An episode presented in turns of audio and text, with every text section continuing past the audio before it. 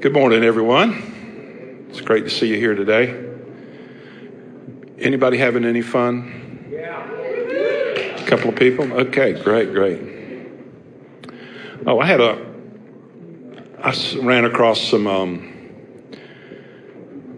bulletin bloopers. A lot of you people don't know what a bulletin is. It was standard fare years ago in the church. When you walked in the door, the usher gave you a bulletin that said stuff nobody much read about what might actually happen. Anyway, online and all that's changed that. But over the years, people have made pretty interesting um, English sort of tact, uh, errors in syntax and all sort of stuff when they made these bulletins. They said funny things they didn't actually mean. For instance, um, one of them talking about a particular event where the pastor came and spoke briefly. It says, The Reverend Meriwether spoke briefly, much to the delight of the audience.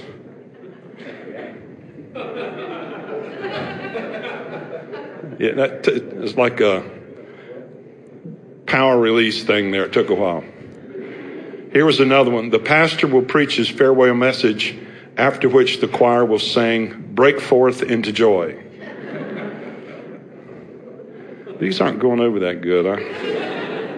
Or maybe you don't understand them.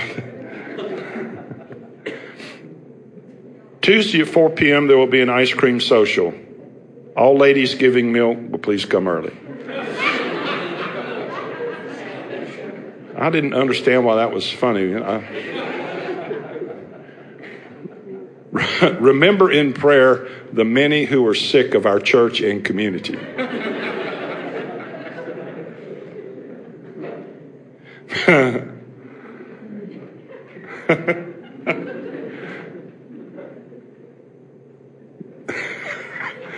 Miss Charlene Mason sang, I will not pass this way again, giving obvious pleasure to the congregation.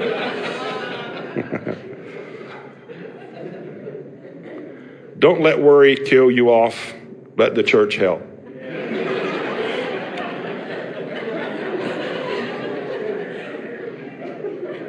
That's why you quit going to church years ago, wasn't it? Low self-esteem support group will meet Thursday at 7 to 8:30 p.m. Please use the back door.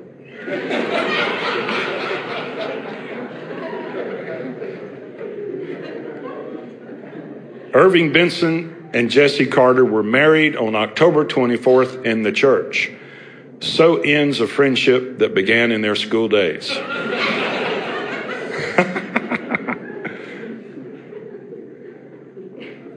During the absence of our pastor, we enjoyed the rare privilege of hearing a good sermon when J.F. Stubbs supplied our pulpit. Some of these are pretty good. I think when I obligated you to laugh, you couldn't appreciate the full humor that was involved in some of those.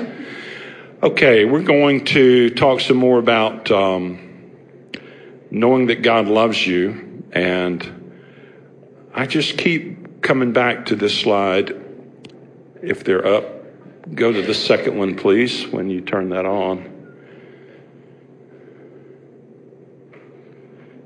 In closing, oh, there we are. Let's read that together. Jesus did not come to change the mind of God about humanity. Jesus came to change the mind of humanity about God. And that's just so powerful. I know this is the third week in a row I've read this, but I'm not sure how many people have been here three weeks in a row. And any of you have need to hear this at least these three times. So that that really strikes at the heart of the human the human condition. Um, I was actually taught uh, 35 or 40 years ago that Jesus loved me with a second hand. God loved me with a second hand love. Meaning he loved me for Jesus' sake. That's what I was taught coming along, which is absolutely not the truth. He loves me to the same degree that he loves Jesus. And Jesus didn't come to change God's mind. In other words, Jesus didn't come and die so that God could love me because of what he did. That would be for Jesus' sake. But he came to change my mind about who God really is. And you, and you have to, any, any, even a surface student of the whole Bible has to understand that there was a progressive revelation of who God really is. And there's so much confusion, um, even, you know, in the church, uh, people are really sort of terrorized by the God of the Old Testament. But you have to resolve and be excited about this that God the Father's clearest representation you find in Jesus Himself. In other words, if you want to know what the Father's like, He's exactly like the Son. But introducing Him down through the ages, I think, has been a very complicated process. There needed to be a context for Jesus to come into. And I haven't thought that much about this, but it strikes me this morning that in a certain way, Judaism needed to be a failed understanding of God. So when Jesus came with an accurate representation, it made it a very clear contrast between what doesn't work and what does work. Does that make any sense? And, But a lot of people are so um, uh, influenced in a uh, in a wrong way by the Old Testament that they miss the whole point. And the whole point is if you want to know what God is like, He's like Jesus. Jesus is like Him. Um, if God became a person, which He did, what would He be like? He would be like Jesus. And um, Lord, change our minds about who you are. Change our minds. I like this too. Let's say this again. This is the second slide there. Is it up? Most of us, it's not. Most of us were taught that God would love us if and when we change. In fact, God loves you so that you can change. It's the inherent experience of love that becomes the engine of change. I was thinking this week um, for a person to repent, they first need to repent. And what I mean by that is re- to repent has two different levels of meaning. It means to change your mind but it also means means to in sort of the new testament sense change your behavior. And so when i say you need to repent so that you need to repent you need to change your mind about who god is and what he thinks about you so that you can change your behavior. And fear which is you know i sort of grew up i didn't grow up under fear in the presbyterian church that's where I grew up. I didn't, I didn't really get that much out of it other than being in a, among a healthy group of people. But as far as doctrine or insight, I didn't get that much there. But um, after I got really serious with the Lord, it seemed like God got meaner and madder there for a while. and that you repented so that you wouldn't suffer the consequences. That never worked with my kids they kept doing bad stuff for a while there, but but you have you know, and, and I'm not saying there's not a judgment to come. I'm not I'm not escaping any of that. I don't I'm glad it's not up to me how that works out, but you have to change your mind. You have to repent. You have to change your mind about who God is so that you can change your behavior or make uh, honest assessment of what kind of life you're really living. Does that make sense? I hope it does. I'm going to go to um, go on down to not knowing the Father's approval produces. And so I brought um, Travis was telling me that people were taking pictures of this. So what I did, I have about 50 copies of this. Anybody wants them? Why don't you raise your hand and Andy and some of the folks will, will pass these out.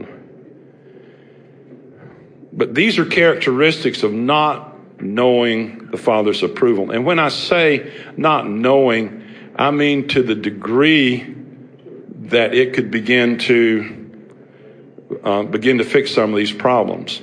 But um,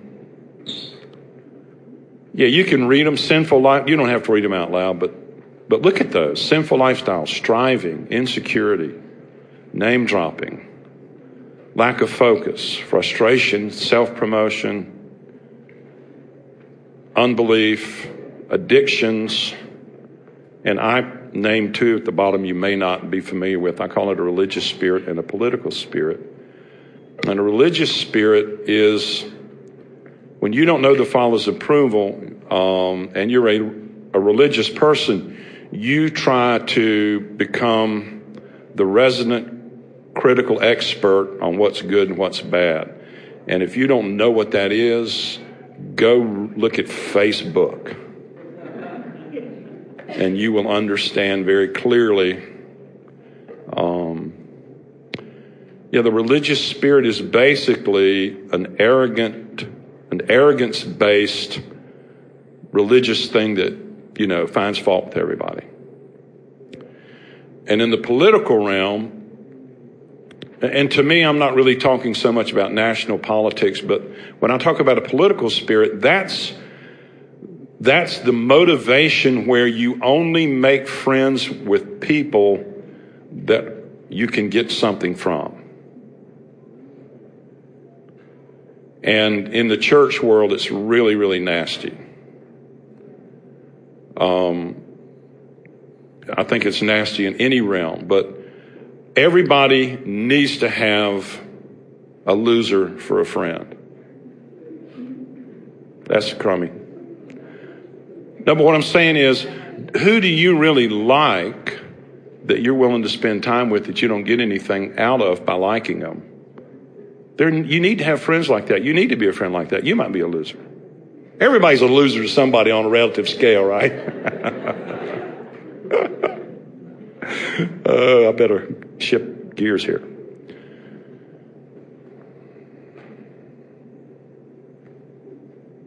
If you, uh, never mind.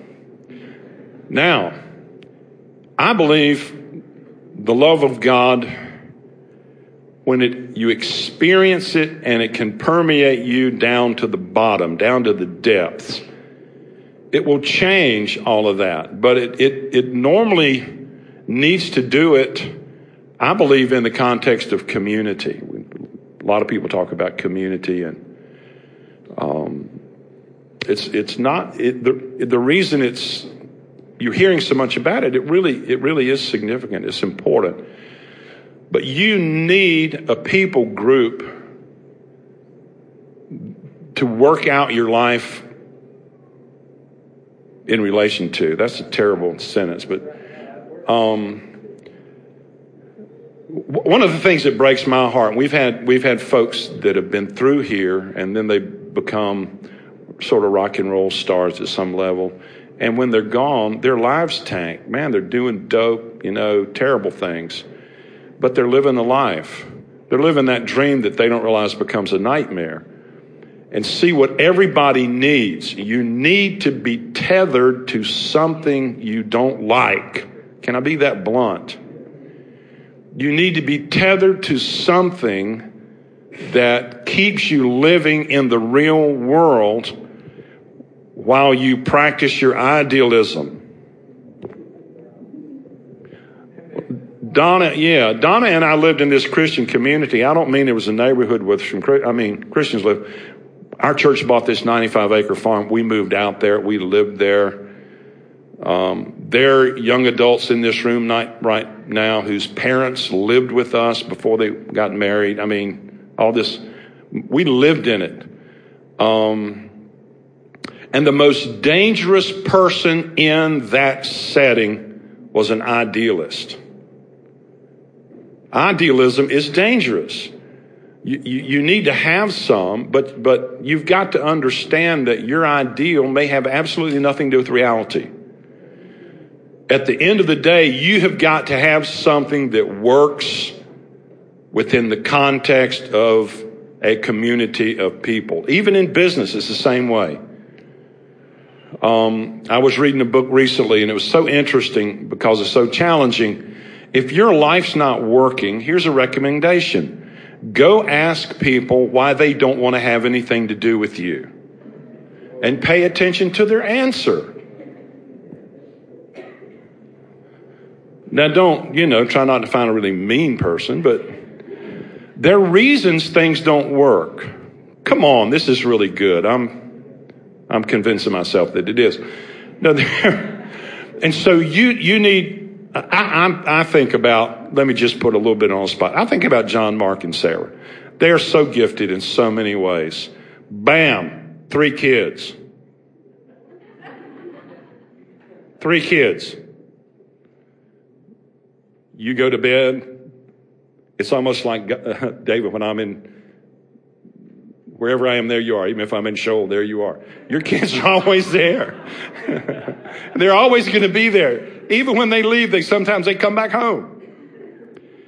But I, I was really thinking about you, Sarah. I was thinking such a great gift, um, so creative, so dear, and it's just a picture of so many people in this room tied to these kids in a certain way. And yet, there's something about that that is so important and so redemptive. You know, you just, because you, you and each one of us, um, we have to find a way to uh, work out our relationship with God to where it really does work. I, I like to say this everybody ought to go work for commission. You ought to only get paid for what you do. I did that for 30 years, and then I pastored churches. Same thing. Only you can't make anybody come. You can't make anybody support you. Uh, and so a lot of pastors threaten and intimidate, but I'm too old for that. And it doesn't work anyway, and it's not going to help people. So, but I, I, every, what am I saying? I'm saying this, everybody needs to live a life that functionally works because it will, it will tether you between heaven and earth. You see, you need to have this amazing viewpoint of God. You, you need to have this amazing level of faith, but then it's got to be plugged in somewhere where it actually works. Well, when God touches you deeply and profoundly, it begins to affect all of that. And there's no perfect community, there's no perfect church, as they used to say. If you found a perfect church and you went to it, it wouldn't be perfect anymore. But there's nothing perfect out there in the relational sense. There's no perfect marriage, there's no perfect boss, there's no perfect employee. Um, and that, and that's life. That's the way it is. And so we, we need to have, we need to have the capacity to love people who are not perfect. Because that's the only way we can receive that same kind of love. And there's something about, uh, there's something that happens when you begin to just love people and you, you're not trying to make them change. You're not trying to make them different. You'll help them if you can a friend of mine said the other day, he's not willing to invest more in somebody's problem than they're willing to invest in it. That's the way that works.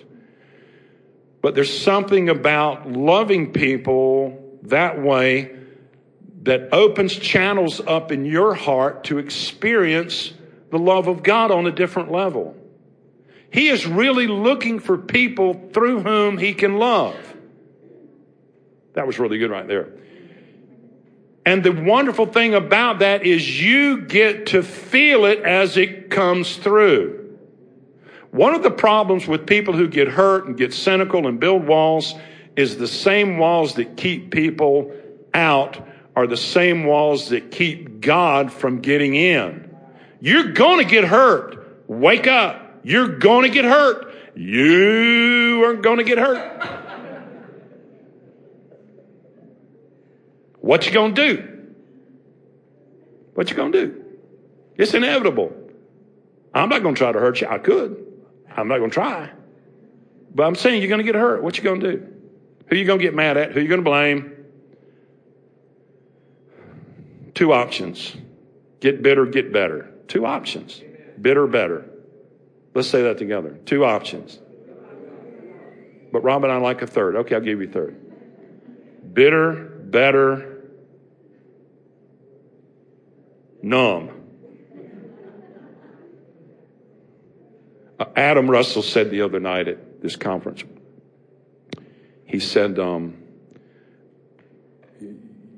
no matter how messed up you are, you need a place to talk about it.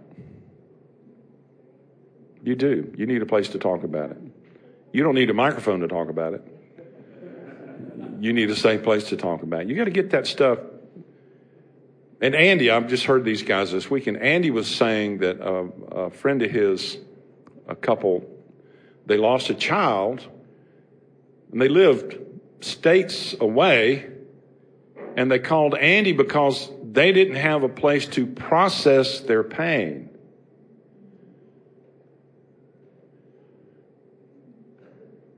They, they didn't have a people group who understood life consists of defeats and victories.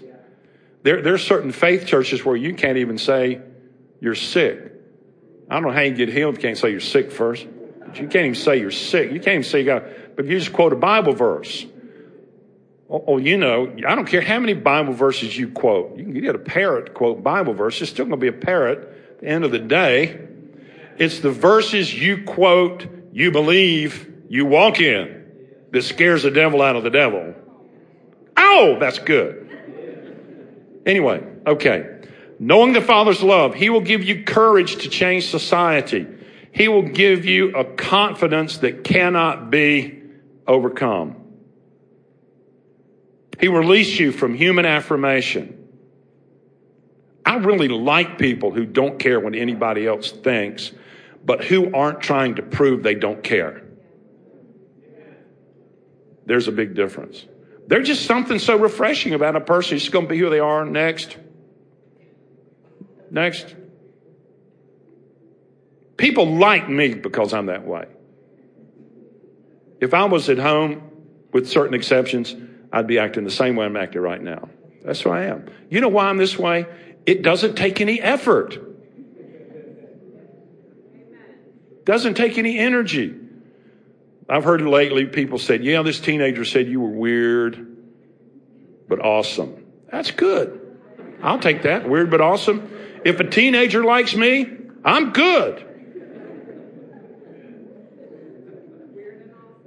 Weird, awesome, whatever. But the world is looking for some, somebody, some bodies that are legit. These old crappy screwball Christian We deserve a bad rap because people been out there being crazy. The ability to never fail, knowing the Father's love. You will receive unbelievable authority, unqualified security, supernatural ministry, intimate relationship with Jehovah, remarkable boldness, total dependence on God. That's what you get when you know God.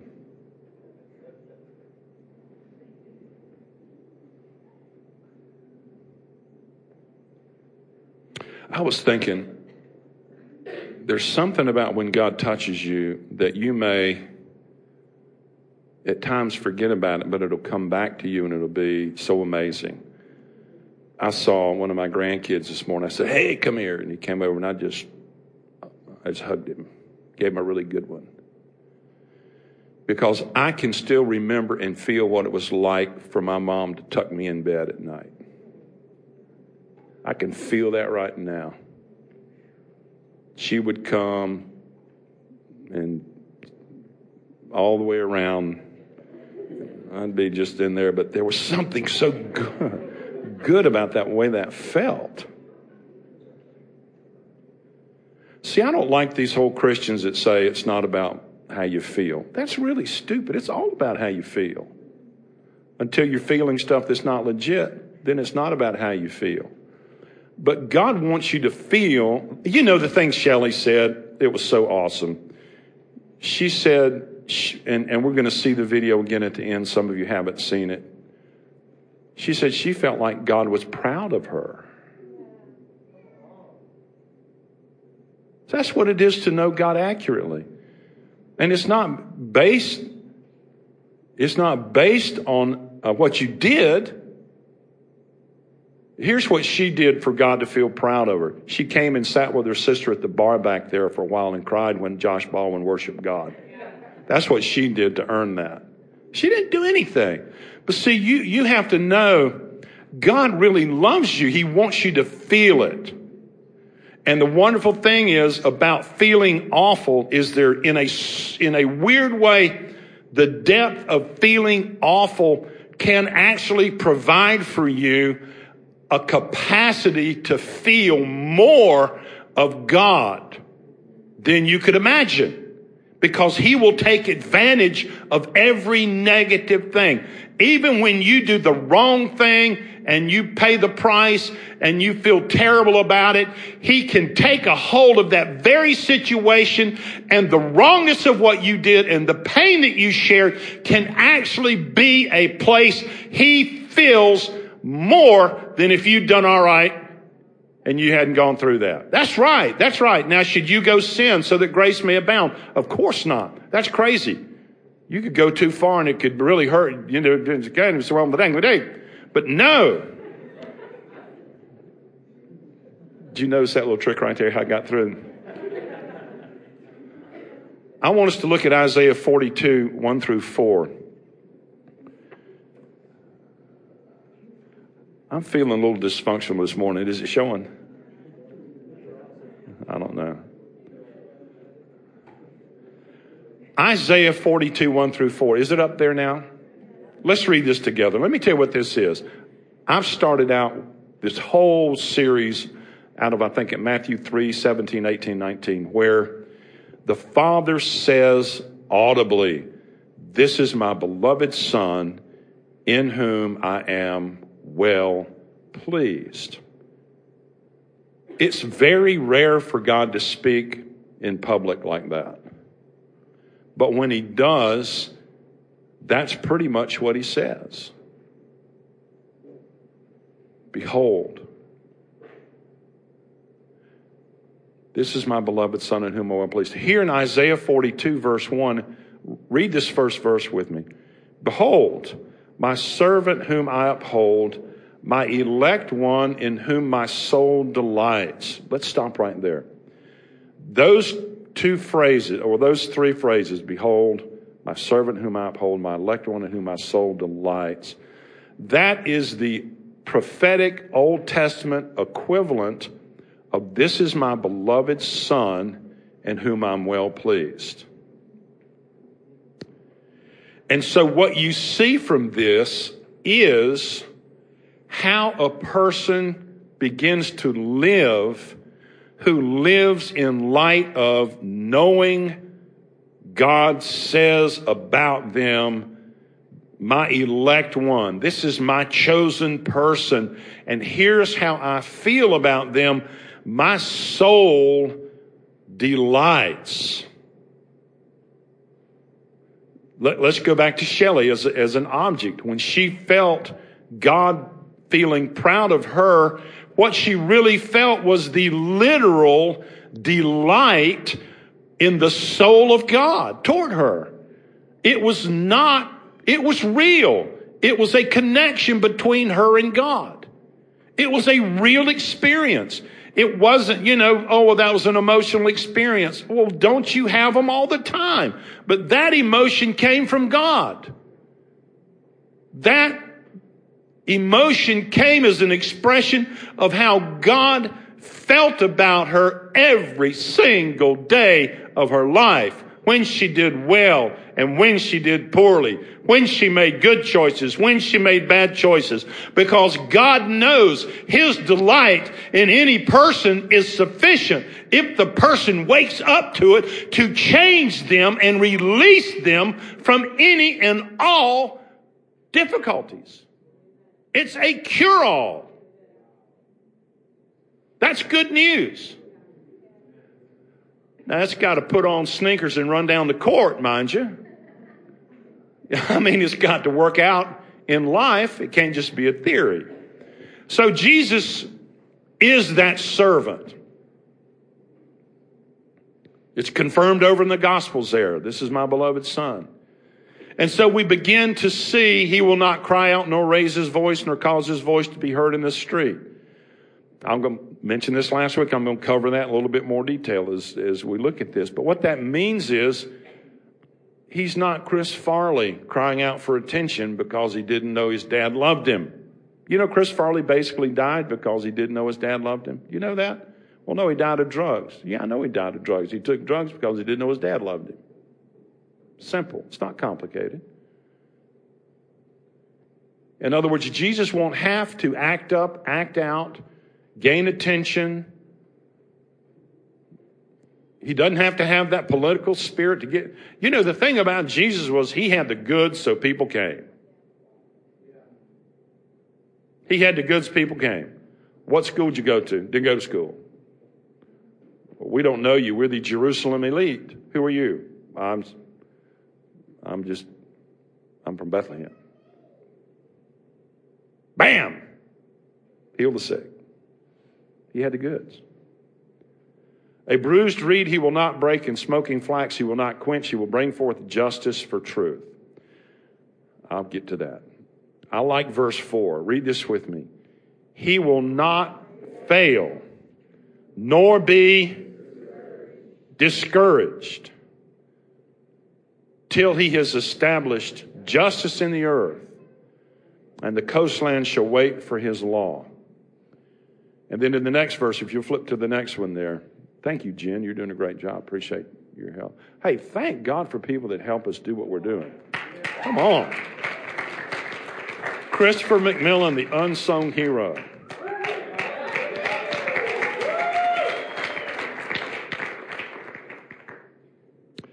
Thus says God the Lord, who created the heavens and stretched them out, who spread forth the earth and that which comes from it, who gives breath to the people on it and spirit to those who walk on it. Verse 6, let's read that together. I, the Lord, have called you in righteousness and will hold your hand. Let's stop right there. When we see in verse 4, he will not fail nor be discouraged. And I'm going to emphasize this all over again. Some of this I know I've done. I'm not having Alzheimer's. I know we've already covered this, but so important. You can't get it the first time. And some who was here that wasn't here last week?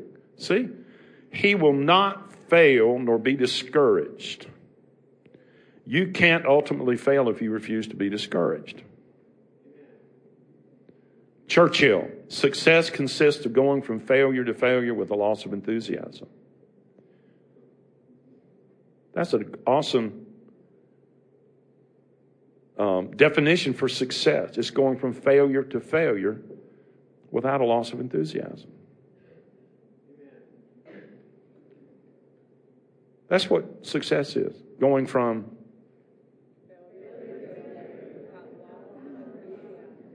without a loss of enthusiasm. And we talk about our losses, and people walk right by us because they're thinking, eh, I can't really hear any more about that. They will. They will. Some won't, but you know what I'm saying. You can't, in some ways, you can't.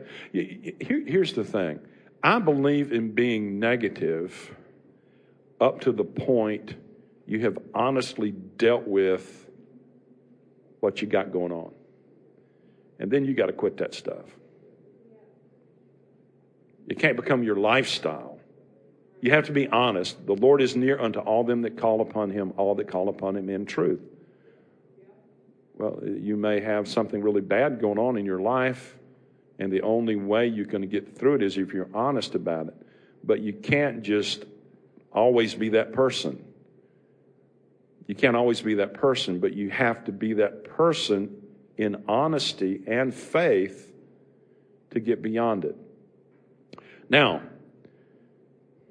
Jesus couldn't fail because the life he got from his Father. He lived in the conscious sense of his Father's delight. I think that's a learned process. I think you can learn how to live in the conscious, conscious presence of God. But discouragement never gained ascendancy over him except for one day. That was when he was on the cross. That one day he became discouraged. But it wasn't his discouragement, it was yours. He was never discouraged. He actually didn't care if people didn't believe him. There's one portion, I think, in the Gospel of Luke where he jumped up and down, clapped his hands, and shouted because nobody was paying attention to what he said. Because he said, It's up to you, Dad, to show them that stuff. I'm just going to tell them, but if they don't see it, you didn't show them, you didn't show them, I'm good. You, you need to take the pressure off making sure people understand what you're talking about. Come on. His focus remained sure until his mission was accomplished. Now, that's all well and good. Don't be discouraged. What, what, what if you are? What if it's too late? you got an answer for that? Yes.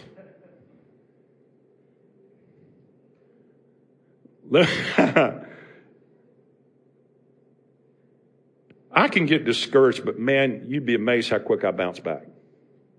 I can tank like the next guy. I don't tank long. Because I've, when it, anytime I tank, I have my own method. I know when I tank, it's because I believe the wrong thing. What did I believe that wasn't right? What you believe releases a feeling, good or bad. So I go, I woke up this morning I thought, don't want to go to church, don't want to preach. Six o'clock. I'll wake up at seven. 6.15, got out of bed. I don't want to preach. And whenever I said, I don't want to, I, was, I'm just telling you, I said, I don't want to preach. Well, well you have to. well, I don't want to. So I realized whenever I said, I don't want to preach, made me feel bad, I realized that can't possibly be true. Because there's no witness of truth in my being, there's negativity. So I said, Man, that's awesome. I must really want to preach this morning. Donna said to me, How you doing? I said, I'm doing good. I made the shift. I turned the corner. I made the adjustment. Now, here's what I did I encouraged myself. Paul, Acts chapter 28, verse 15, and from there, when the brethren heard about us, they came to meet us as far as Appii Forum in the Three Inns. When Paul saw them, when Paul saw them, he did two things thanked God and took courage. What had they done for him? Walk up. But when he saw them, he realized, I'm in this with other people and he did two things. He thanked God and took. Give me that pocketbook. I took it. If she didn't have it, I couldn't take it. If God doesn't have courage for you to take, you can't get anybody does. Take it. How do you take it? If you don't know anything else in your delirium and despondency, I take courage and be real animated about it. You know, embarrass yourself, shake something. I take it. That was good. but you can only take something reachable. Paul was discouraged because he forgot he could be encouraged. He could take it. He could see, he could be jarred out of that place. Now, what if you're discouraged? You need to talk to yourself. I used to hear my mom when she got old and old and old, she would do something and she would just say, I am so stupid. And I thought, that's not good, mom. Everybody talks to themselves. Some people just do it out loud. I process outwardly. It's not wrong to talk to yourself. You just need to be saying the right stuff. In Psalm 42:11, the, the psalmist wrote this, "Why are you cast down, O my soul?" That's like a question with no answer. You don't even have to know why you're messed up. Why are you disquieted within me? So then he comes to this conclusion. He doesn't have an answer as to why, but he just says, Hope in God. For I shall yet praise him, the help of my countenance and my God. So let me ask you do you talk to yourself? Sure, you do. You may not know it, but you do. That internal conversation. I'll tell you when you know it the most is when you're really mad at somebody and you're not brave enough to tell them. Well, what do you tell yourself? I'm so stupid. I'll never amount to anything. No one really cares about me. Or, let's say, or, or I am fearfully and wonderfully made.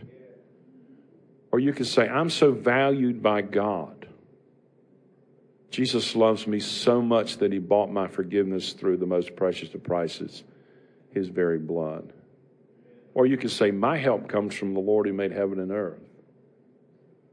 You could say, It's the Son of God who loved me and gave himself for me. That's what Paul said.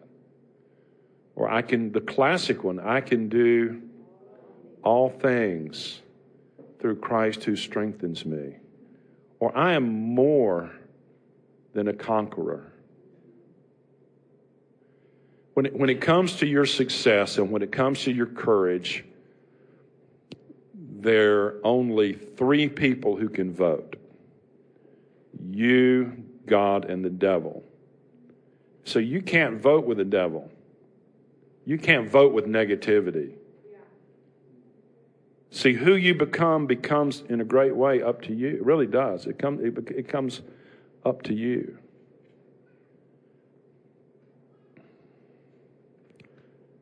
Let me share this last one, take off here. David is such an interesting example of a godly man. You know, obviously had moral failures and issues, but he was such a tremendous guy.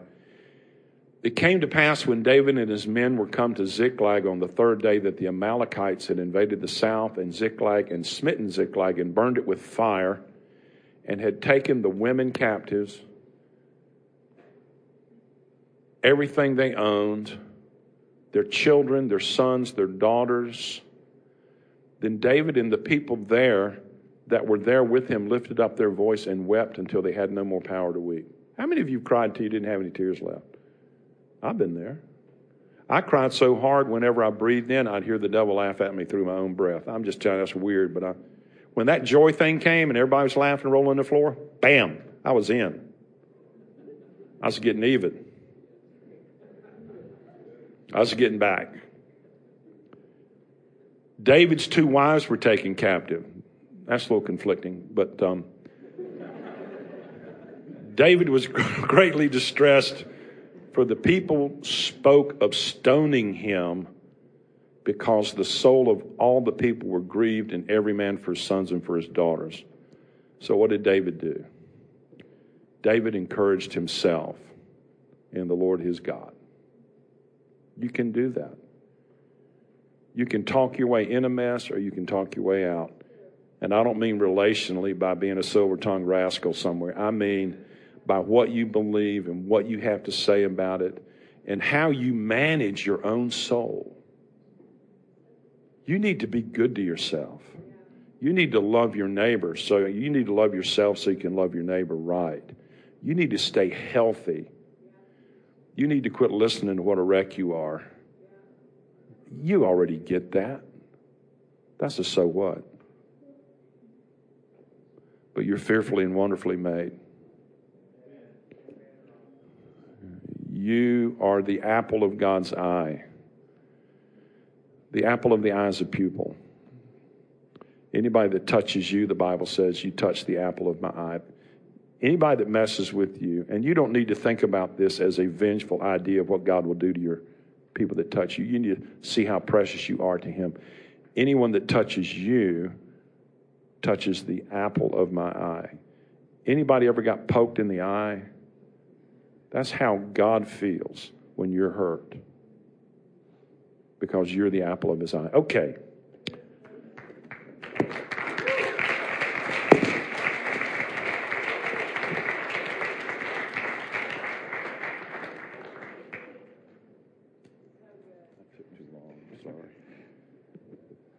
Hey, um, just want to take a minute and respond to the message a little bit and give you an opportunity to respond.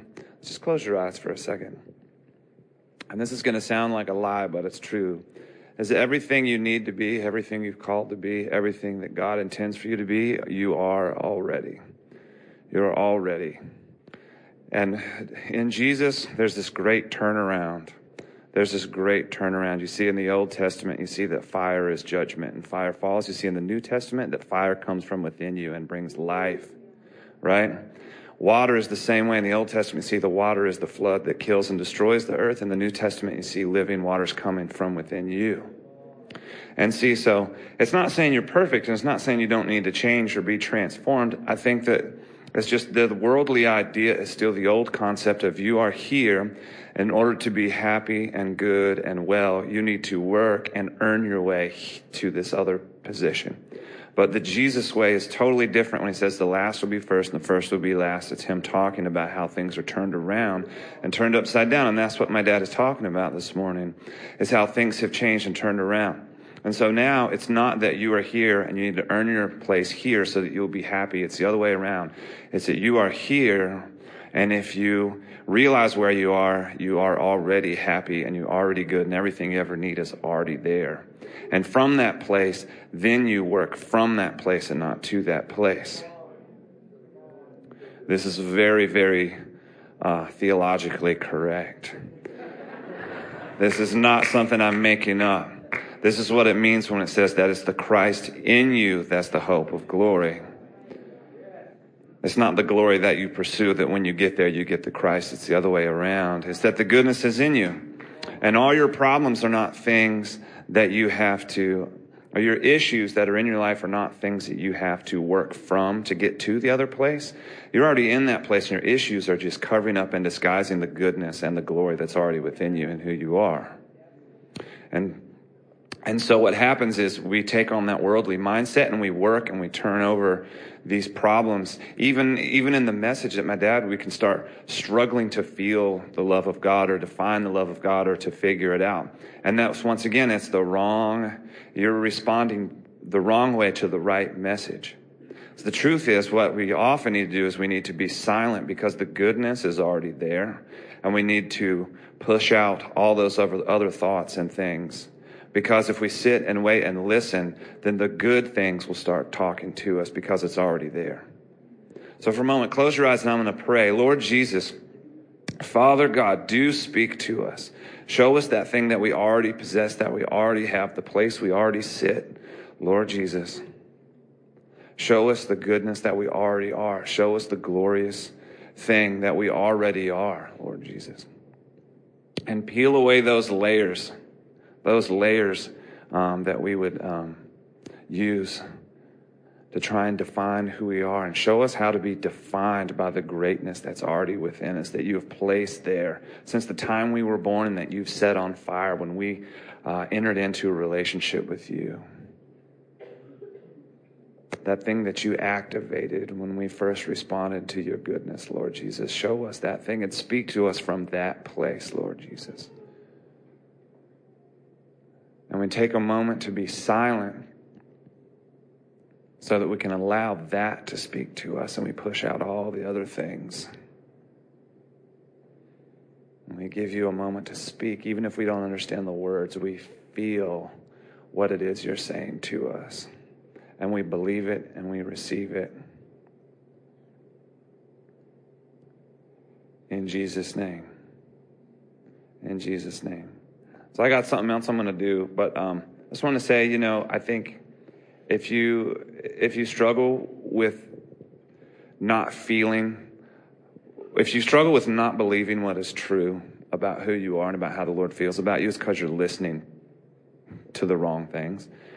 And maybe you need to cut out some of those things that you allow to speak to you. Maybe you need to take a break from the social networking and from the internet because that whole thing exists to sell products to you. And so it, by nature, exists to make you feel like you're not good enough so that you will buy things. I mean, we can deal with it. You're not going to get away from it 100%, but some of you need to be more intentional about the ground or the soil that is your own spirit. Amen. but I think that there is a turnaround, there's a change. When you think about we do things not to get to a place, but we do things from a place where we already are. You know? And um, I'm not using this as a transition. I really came up to do the. Um, to talk about the new building, you know, and that other stuff is just a response to the message. But I actually see now how it, it kind of goes along is we don't ever like to guilt people into giving money because that's terrible. That's awful for us and it's awful for awful for you, you know. And we're not talking about this every week because we're working you over. We realize some people only come once every so often. So we decided from the beginning we're going to do this for six solid weeks to make sure that you all get a chance you know, or you get to hear about it a few times. But I think the beauty here is that we don't, in the end, the Lord is going to do this. And I believe, I don't have Bible verses. This is my personal philosophy, and I'm willing to change if it's not true. But I believe that the Lord doesn't really need us to do anything. Maybe He does, maybe He's created it. But I don't think ultimately He really needs us to do anything. I think He has things to do, and He loves us so much, He allows us to be a part of what He's doing. I don't think the martyrs had to die for people to get saved. I think that they just loved people and God so much. It was such an honor that they could be used by God because He was going to use somebody.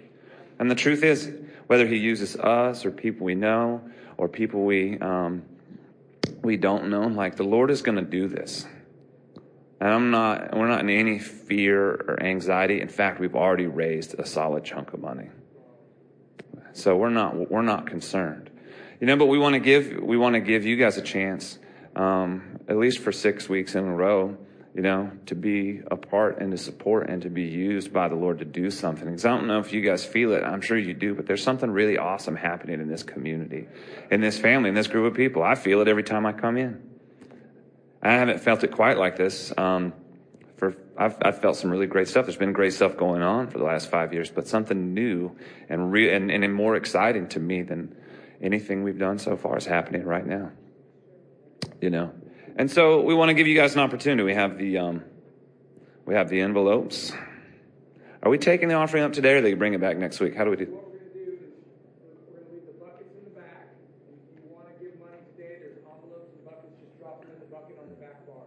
But there is no pressure. We do need money to make this happen, but it is happening and we're not concerned. But the beauty is that you guys actually get to be a part of it. Because ultimately, it is your community, it is your space. You know, we're sort of the stewards of it, but it doesn't really belong to us. It's for all of us, you know. And I want to say a couple more things, uh, just to be. Some people have asked, you know, if we're renting a place, why do we need to raise money? Things in, um, what do you call it? In commercial real estate work a little bit differently. Like when you rent a house, you expect everything to work. You know what I'm saying? It's different. In commercial real estate, you rent it and you have to negotiate what they pay for to fix up and what you pay for to fix up. And I think things are looking really good. The people who own the property, I think, are going to help us in a lot of ways, but we still need to raise a lot of money just to get in the door. You know, even chairs cost a lot of money. Sound system costs a lot of money. And there's a lot of construction things we want to do. And honestly, we want to do a lot of aesthetic things too. We haven't even really discussed an aesthetic budget. Right now, we're just trying to get in. We want to make it a place that feels great, that makes you want to be there, a place that makes it, that feels like home. You know, so I wanted to throw that out there. So that's why I know it doesn't make sense. You know, a wall can cost $20,000 or something. You know what I mean? Chairs, you know, if they're $25 a piece, $50 a piece, and you want like 400 of them, you know, do the math. So I just want that to be on your mind about why we're, why we need money to get into a rental space because some of you have asked. But we're going to show this video again. I really love this video.